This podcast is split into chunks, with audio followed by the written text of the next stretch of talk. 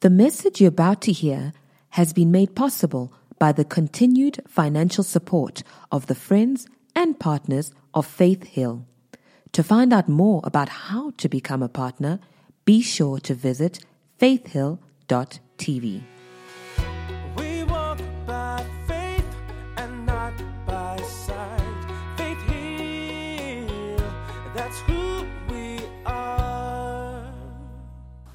Okay, so we're going to be looking at the sovereignty of God, and I want us to look at a few things. I want to look. I want us to look at: Is God sovereign?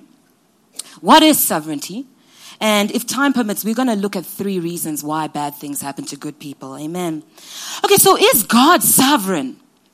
And I think that's the question so many people ask, and that's probably the question in your minds this morning. Well, in order to answer that question, I want us to go back to the dictionary definition of what sovereignty or sovereign really is. And so while I was preparing for this message, I found four distinct definitions of the word sovereign or the word sovereignty that I want to share with you this morning in order for us to answer that question. The first definition that I came across is um, if sovereign is used as an adjective, it means paramount. And paramount just simply means um, it, it, means um, in, oh well important. Um, and also another definition that I came across was supreme, and supreme just means greatest.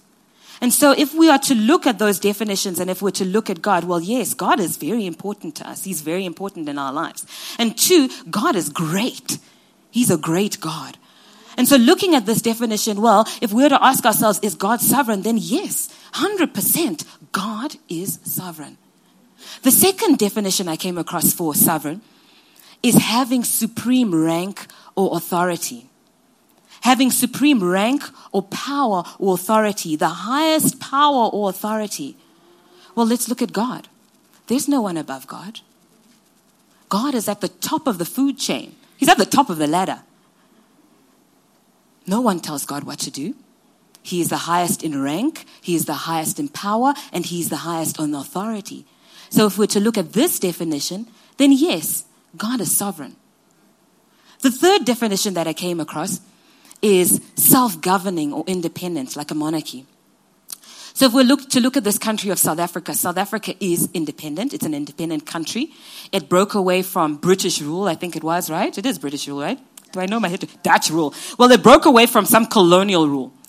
And right now, Britain or Netherlands or the Dutch can't lord it over South Africa, right? So if we're to look at this definition and if we look to, and if we're to look at God, no one can lord it over God. God is independent.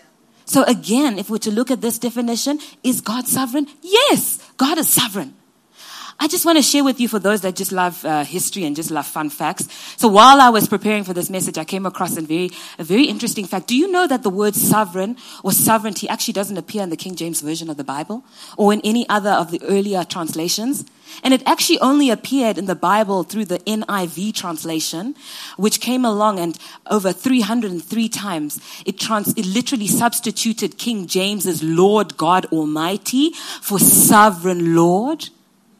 And I have no, I really, I have one, I have no, no, nothing against NIV translation. And I definitely have nothing against the word sovereignty if it's used in the right context, if it's used in the right way. So yes, God is sovereign because he is paramount, he's supreme, and as he is independent. He is at the top of the food chain. He is above. Amen.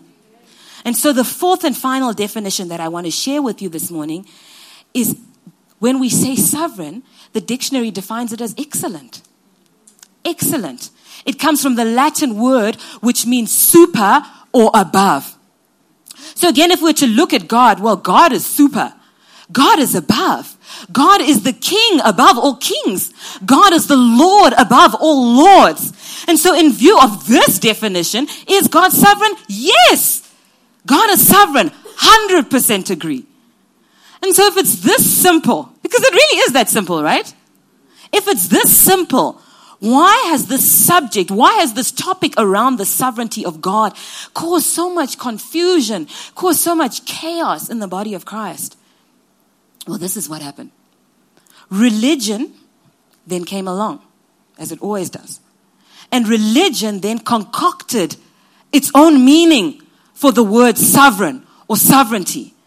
And so when religion came along, it said, when we, to, to, to say that God is sovereign means that God controls everything and that God actively controls all events. Or religion came along and said to be sovereign means that nothing can happen but what God wills or what God allows. Religion also says God is sovereign. Therefore, everything that happens in our lives happens because it's the will of God. And then the extreme viewpoint on the other end said anything that happens in your life, anything that happens in your life, God is the doer of it. He either initiates it or he allows the devil to do it. You know, even while I was preparing for this topic, preparing for this teaching this morning, I actually came across a teaching um, on YouTube. It was a Christian, a church teaching. And the title of the message, or, or the, no, it wasn't really the title, it's actually the message itself. The preacher was saying that God, um, or Satan, is God's messenger boy. The teacher was saying that God has sent Satan to teach us lessons. And so he is God's messenger boy. It's terrible. It's sad to say that this view has become so widespread and is even universally accepted, not only in the church, but also in modern day society. And, and, and I'm sure, like I, I have, you also have heard these views expressed at some point in your life. And maybe, like me, I used to believe these views. And I used to express these views to other people. And so, some of the things that people who hold this view would typically say, and this is no judgment here. This morning, we are about teaching the Word of God. Amen. This word that God has for you this morning is going to set you free. And so I'm asking that you open up your hearts. You open up your hearts. You get rid of the, the, the, the old prejudice. Allow God to speak to you and teach you in this message this morning. Amen. And so people who hold this view, they typically say things like this. And again, I've said some of these things. I've said some of these things in ignorance, okay? But I just want to show you, and I want to show you that these things are wrong. Okay, so some people, some of the things that people would say is, I got cancer. But God is sovereign. He permitted this to happen to me to teach me something. There's a purpose for everything. God has his reasons. God is in control. You've heard that one, right? Some say his ways are mysterious and past finding out. How can we know what God is ever, going to do?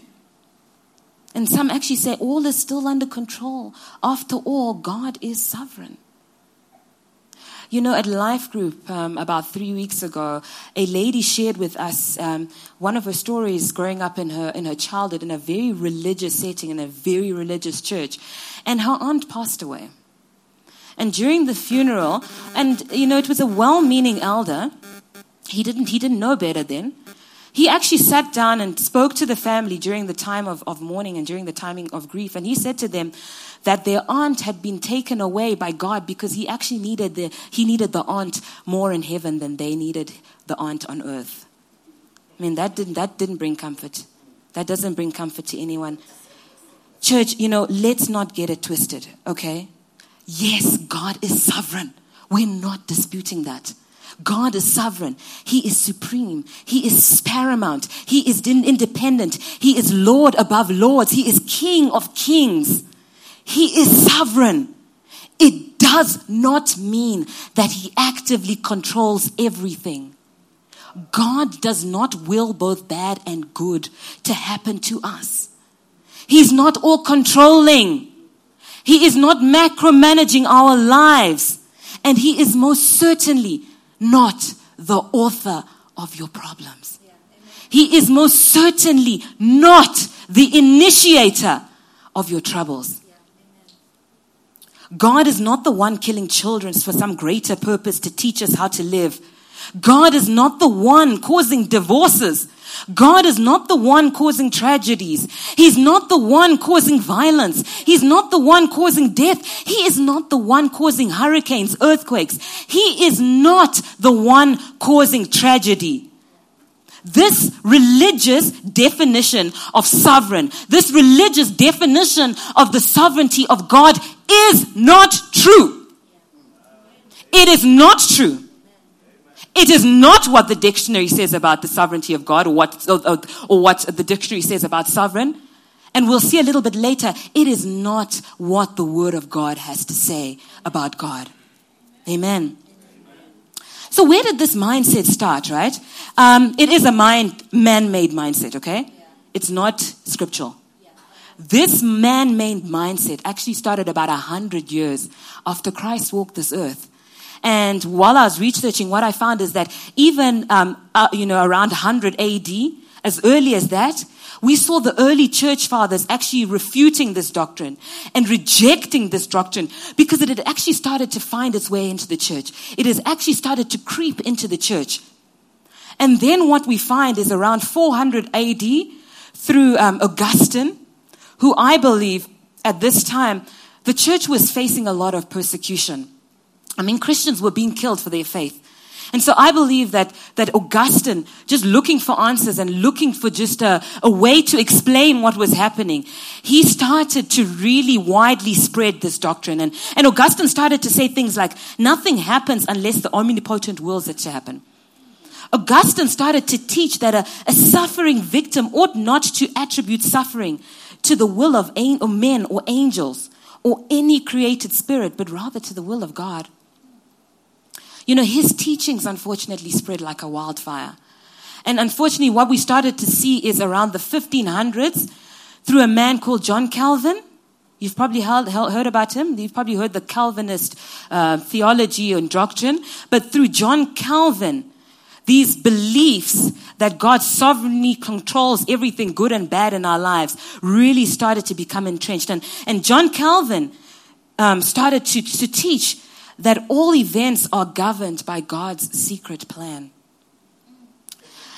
Now, the challenge with this doctrine is that if we believe that God wills everything that happens in our lives, both the good and the bad, you know, it may give us some temporary relief. It really may. It may give us some temporary relief from any confusion or condemnation that we may be feeling when something truly tragic happens in our lives.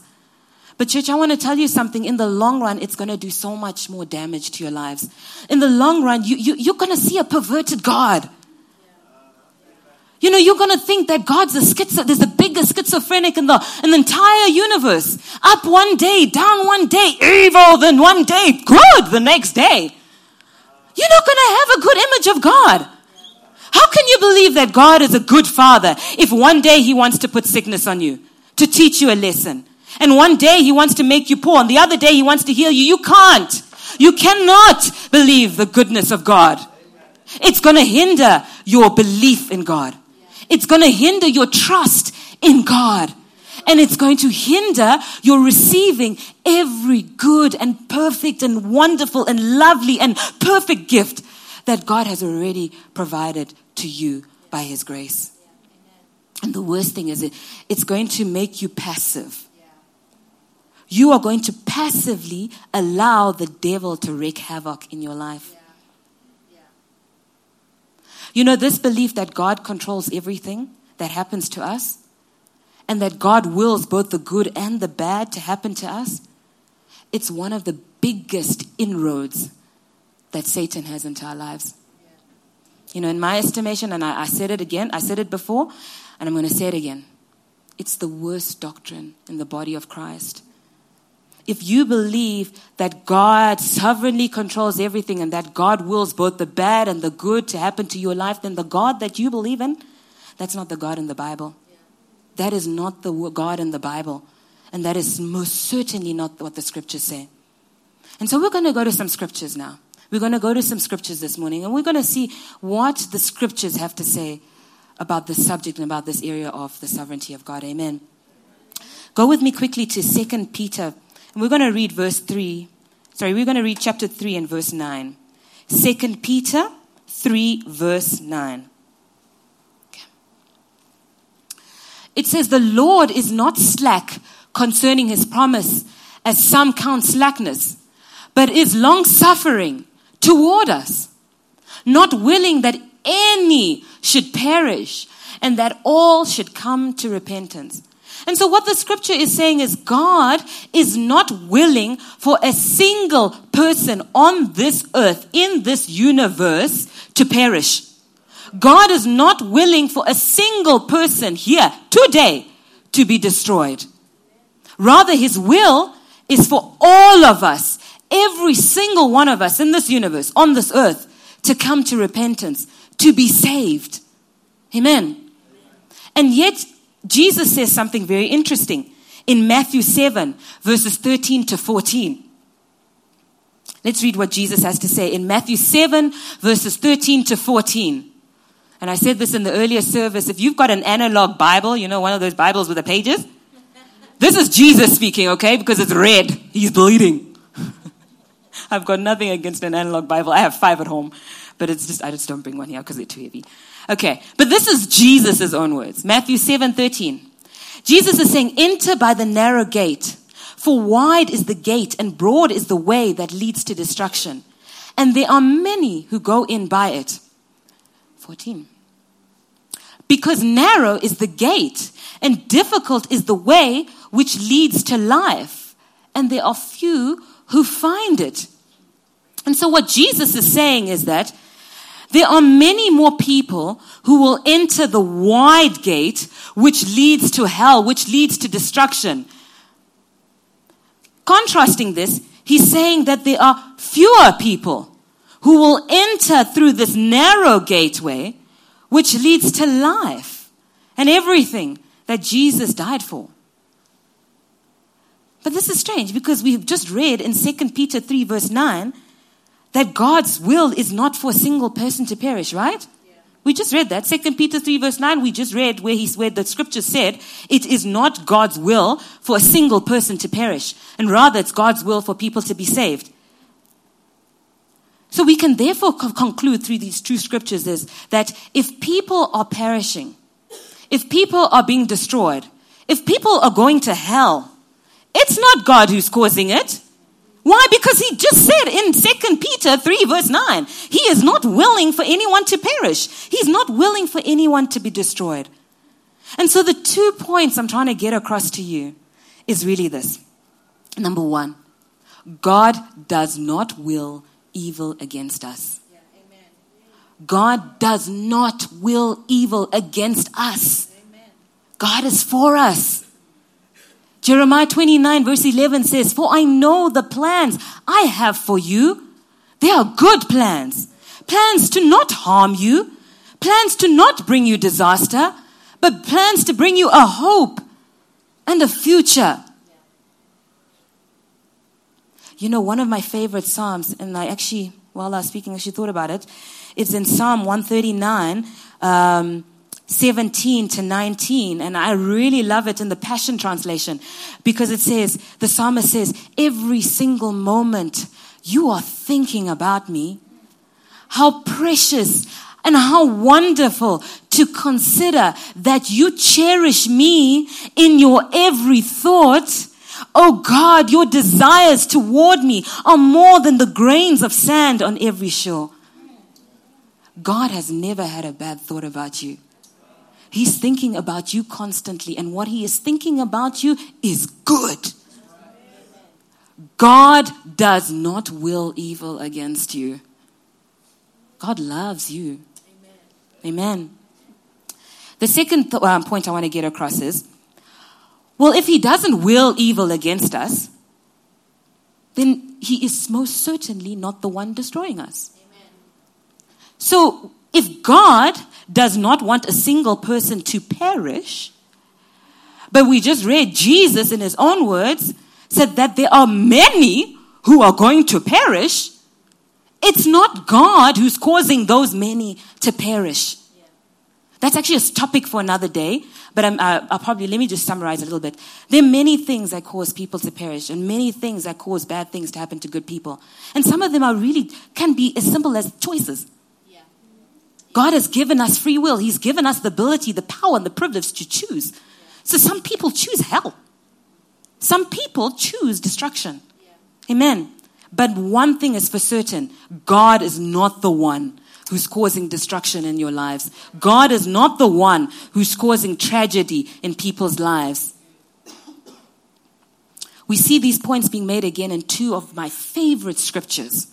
First John 3 verse 2, it says, Beloved, and this is God speaking through the apostle John. It says, beloved, I wish above all things God wishes above all things that you prosper and that you be in health, even as your soul prospers. So God's expressed will in this chapter, in this verse, when it pops up, is that you prosper and you be well. God's will is health. God's will is healing. He doesn't want you to be sick. But what are we seeing? We're seeing many people sick. We're seeing many people not prospering. This is not God's will, and it's most certainly not God's doing. 2 Corinthians 8, verse 9 For you know the grace of our Lord Jesus Christ, that though he was poor, he became rich, that through his poverty, we might become rich. God sent Jesus to die on the cross so that Jesus could become poor. And in his poverty, we could become rich. God's will for our lives is prosperity. As Marua said, God wants to bless us so that we can be a blessing. But yet, what are we seeing? We see seeing people poor. Not only in the world, but in the church. This very continent of Africa is being ravaged by poverty. This is not God's will. God wants us to prosper. And so, if it's not God's will, He's not causing people to be pro- broke. He's not causing people to be poor. You know, I could really go on and on and on and on and on and on with scriptures. We really don't have much time. Um, for people to believe that God sovereignly controls everything, for people to believe that God wills everything, both the bad and the good, to happen to us goes totally against the word of God. It's the doctrine of man that makes the word of none effect. You know, if you think that God is involved in whatever suffering, whatever tragedy, whatever misfortune has happened to you, it, it, it will truly, it will make you passive. You know, it wipes out your belief that God is truly and is really a good God. I mean, a good God is not the one causing sickness. A good God is not the one causing heartbreak, disease, poverty, broken relationships, tragedy. You know, the greatest deception that Satan has put across this world through the church is to get people to believe that his work is actually the work of God. I'm going to say this again because you need to probably think about it a bit. The greatest deception that God has put across this world through the church is to that Satan, sorry, I'm angry. the greatest deception that Satan has put across this earth through the church is to get people to believe that his work is actually the work of God. It's to deceive people to believe that his evil work is actually coming from God. You know, I, I always say, I, I, always imagine myself, um, um, you know, if I was fighting in a war and, and they'd promoted me and I was the commander of the army, the general. And somehow I had managed to deceive the enemy troops into believing that my troops who are coming, who, who I know are coming to destroy them, but I'd managed to somehow deceive the enemy's troops into thinking that my troops are coming to help them. Well, guess what would happen? The enemy troops would then embrace my troops thinking they're being helped. They'd put down their weapons. They'd put down their defense, well, their defense. And guess what? I would come in and I would totally annihilate that enemy. I would come in and I would totally destroy that enemy because their defenses are down, because they are weapons have been put down. And this is what the devil is doing in the church. This is what the devil is doing in our lives. He is deceiving us. He is deceiving people to believe that his evil work is actually coming from God. And his evil work coming from God has come to help us. Some come to teach us some lesson that we need to learn. It's just absolutely not true. It's going to lead you to drop your defenses. It's going to lead you to drop your weapons. And when that happens, Satan's coming into your life and he's going to wreak havoc in your life. You know, if what's coming into your life is good, it's God. If what's coming into your life is enlarging, increasing, good, full of life, it's from God. If what's coming into your life is bad, if there is stealing in your life, stealing of time, stealing of finances, stealing of relationships, stealing in whatever form, fashion, or, or, or method, if there is killing in your life, if there is death in your life, if there is destruction in your life, it is not coming from God. It is coming from the enemy whose sole purpose is to steal, kill, and destroy you. And it must not be welcome into your life. It must not be accepted into your life. Uh, John 10 10. I know it's a scripture we read um, three, four weeks ago. This is, I use this as my compass to determine, um, you know, if anything is coming into my life, what is from God and what is from the devil. John 10 10 says, The thief comes except to steal, to kill, and to destroy. Who's the thief? The devil. John 10 10 then goes on and it says, I have come.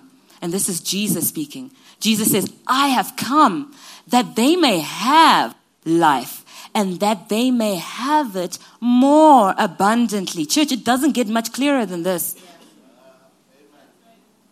If it's killing, stealing, and destroying, it's from the devil. Kick it out, resist it.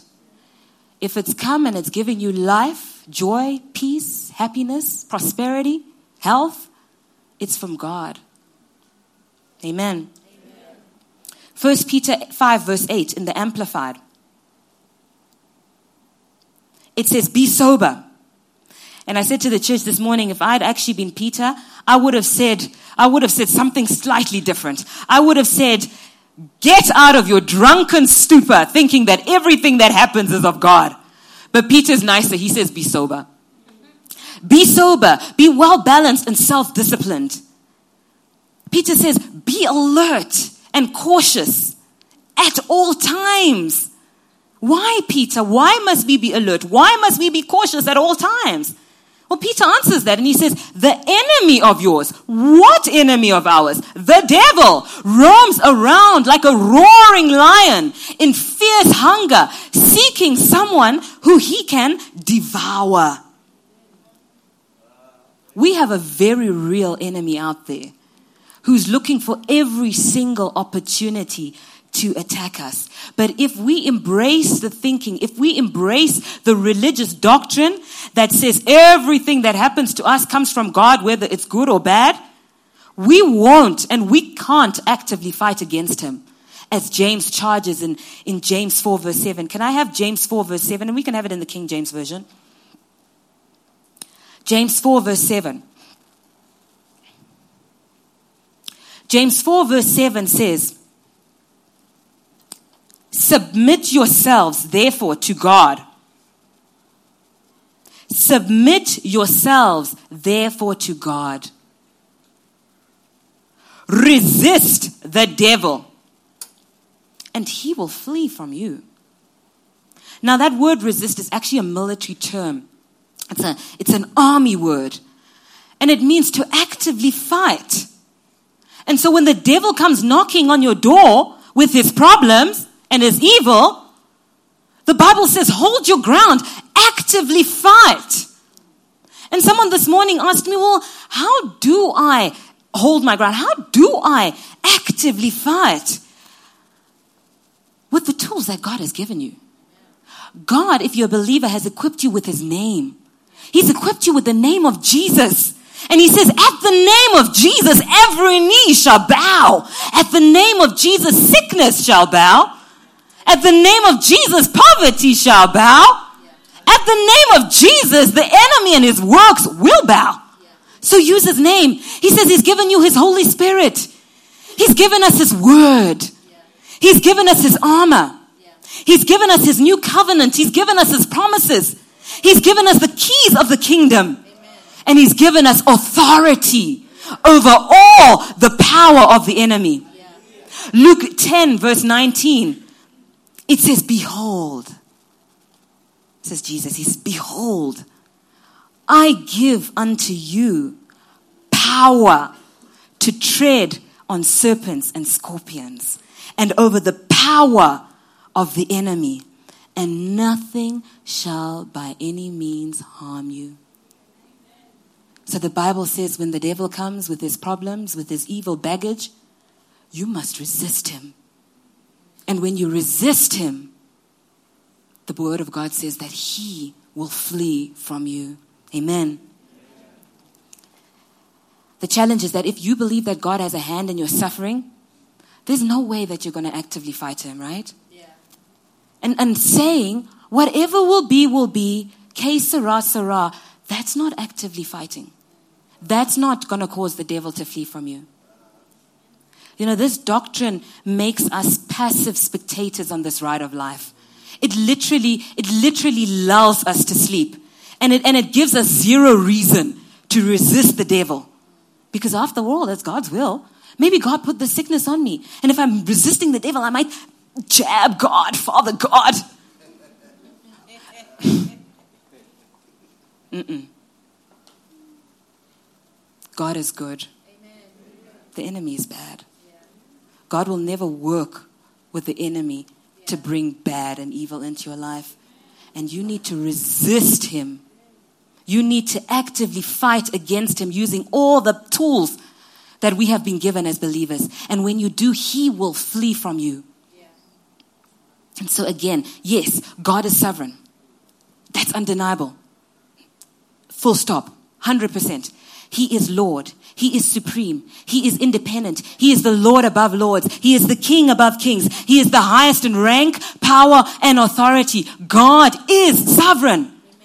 But it does not mean, church, and if there's anything that you get tonight, this morning, uh, it is really, I want you to get this. It does not mean that He actively controls everything. It does not mean that He actively controls both good and evil in our lives.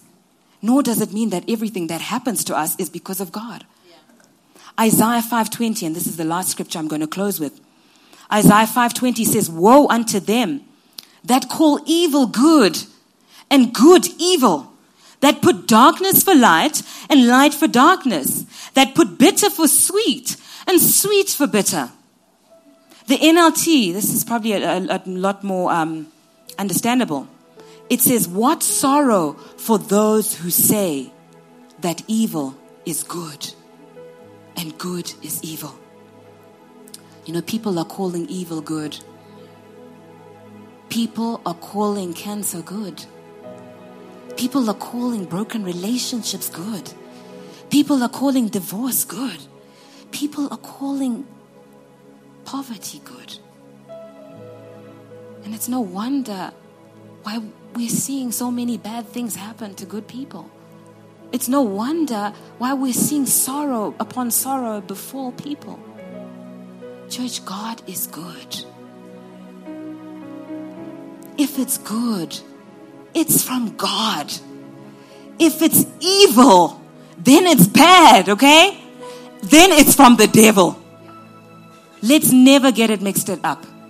Okay? Let's never ever get it mixed up. Let's walk out of that room knowing that we know that we know that we know that God will never, ever, ever, ever work with the devil to bring about disasters into our lives. You know, it's not God's will for any single person here to be struggling in any area of your life. If you're struggling in any area of your life, it's not God who's doing these things to punish you. It's not God doing these things to teach you a lesson, to help you become a better person, to humble you. It's not God. That's a lie from the pit of hell. God's plan for you are good. I said, God's plan for your life is good. God has a desire for you to be happy. God has a desire for you to be joyful. You know, another translation of John 10 10, Jesus says that I have come that they might have and they may enjoy life. God wants you to enjoy life. God wants nothing missing. He wants nothing broken in your life. God wants your relationships to function. God wants you to be prosperous. God wants you to be healthy. God wants you to be healthy and to walk in divine health. God is good. God wants you to be a contributing member of society. God wants you, get this, to significantly impact nations for his kingdom. God wants to put you on the top. He doesn't want to put you down. God has good plans for your life. Amen. And if you're not seeing these things happen in your life, it's not because God doesn't want it. God is good all the time. And all the time, God is good. Amen. We've run out of time. Why don't we just stand up on our feet and pray? I hope this helps someone here today. Amen. God has good plans for our lives. God has great plans for our lives. God wants us better, and God does not want us better. And so, Father, this morning, we just want to thank you that you're a good Father. Father, we just want to thank you that your plans for our lives are good. Father, we thank you that you do not, you do not have evil plans for us. You do not wish disaster upon us. And right now, this morning, we reject every lie that the enemy has told us concerning this area of the sovereignty of God. Father, we thank you that you are Lord. You are Lord above all lords. You are great. You are paramount. You are supreme. You are highest in our lives. Father, you are independent. Father, you are sovereign. But it does not mean that you will both good and bad in our lives. Father, I pray right now for every single person under the sound of my voice that they may they may be fully persuaded that your plans for their life are good. That, Father, you love them. You love them with a never ending love. That, Father, you sent your only begotten Son for them so that they may have life. They may enjoy life and live their lives to the fullest. Father, I thank you again that every single person under the sound of my voice, they will see your goodness in this world. They will see your goodness. They will taste and they will see your goodness.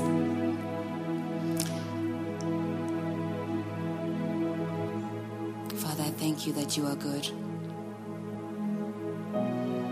I rebuke right now every lie that the enemy has planted in their hearts. I rebuke it and I uproot it in the name of Jesus. I thank you even right now, Father, that you are speaking to their hearts, Father. That right now, the word that has come forth today, it's going to be fruitful, Father. Father, I thank you even today that lives are going to be radically changed, Father. Father, I even thank you right now for healing. Father, I thank you that you say in your word that you heal the brokenhearted. And I believe someone here today has been brokenhearted. I thank you, Father, that you right now are doing a mighty work in their lives, Father.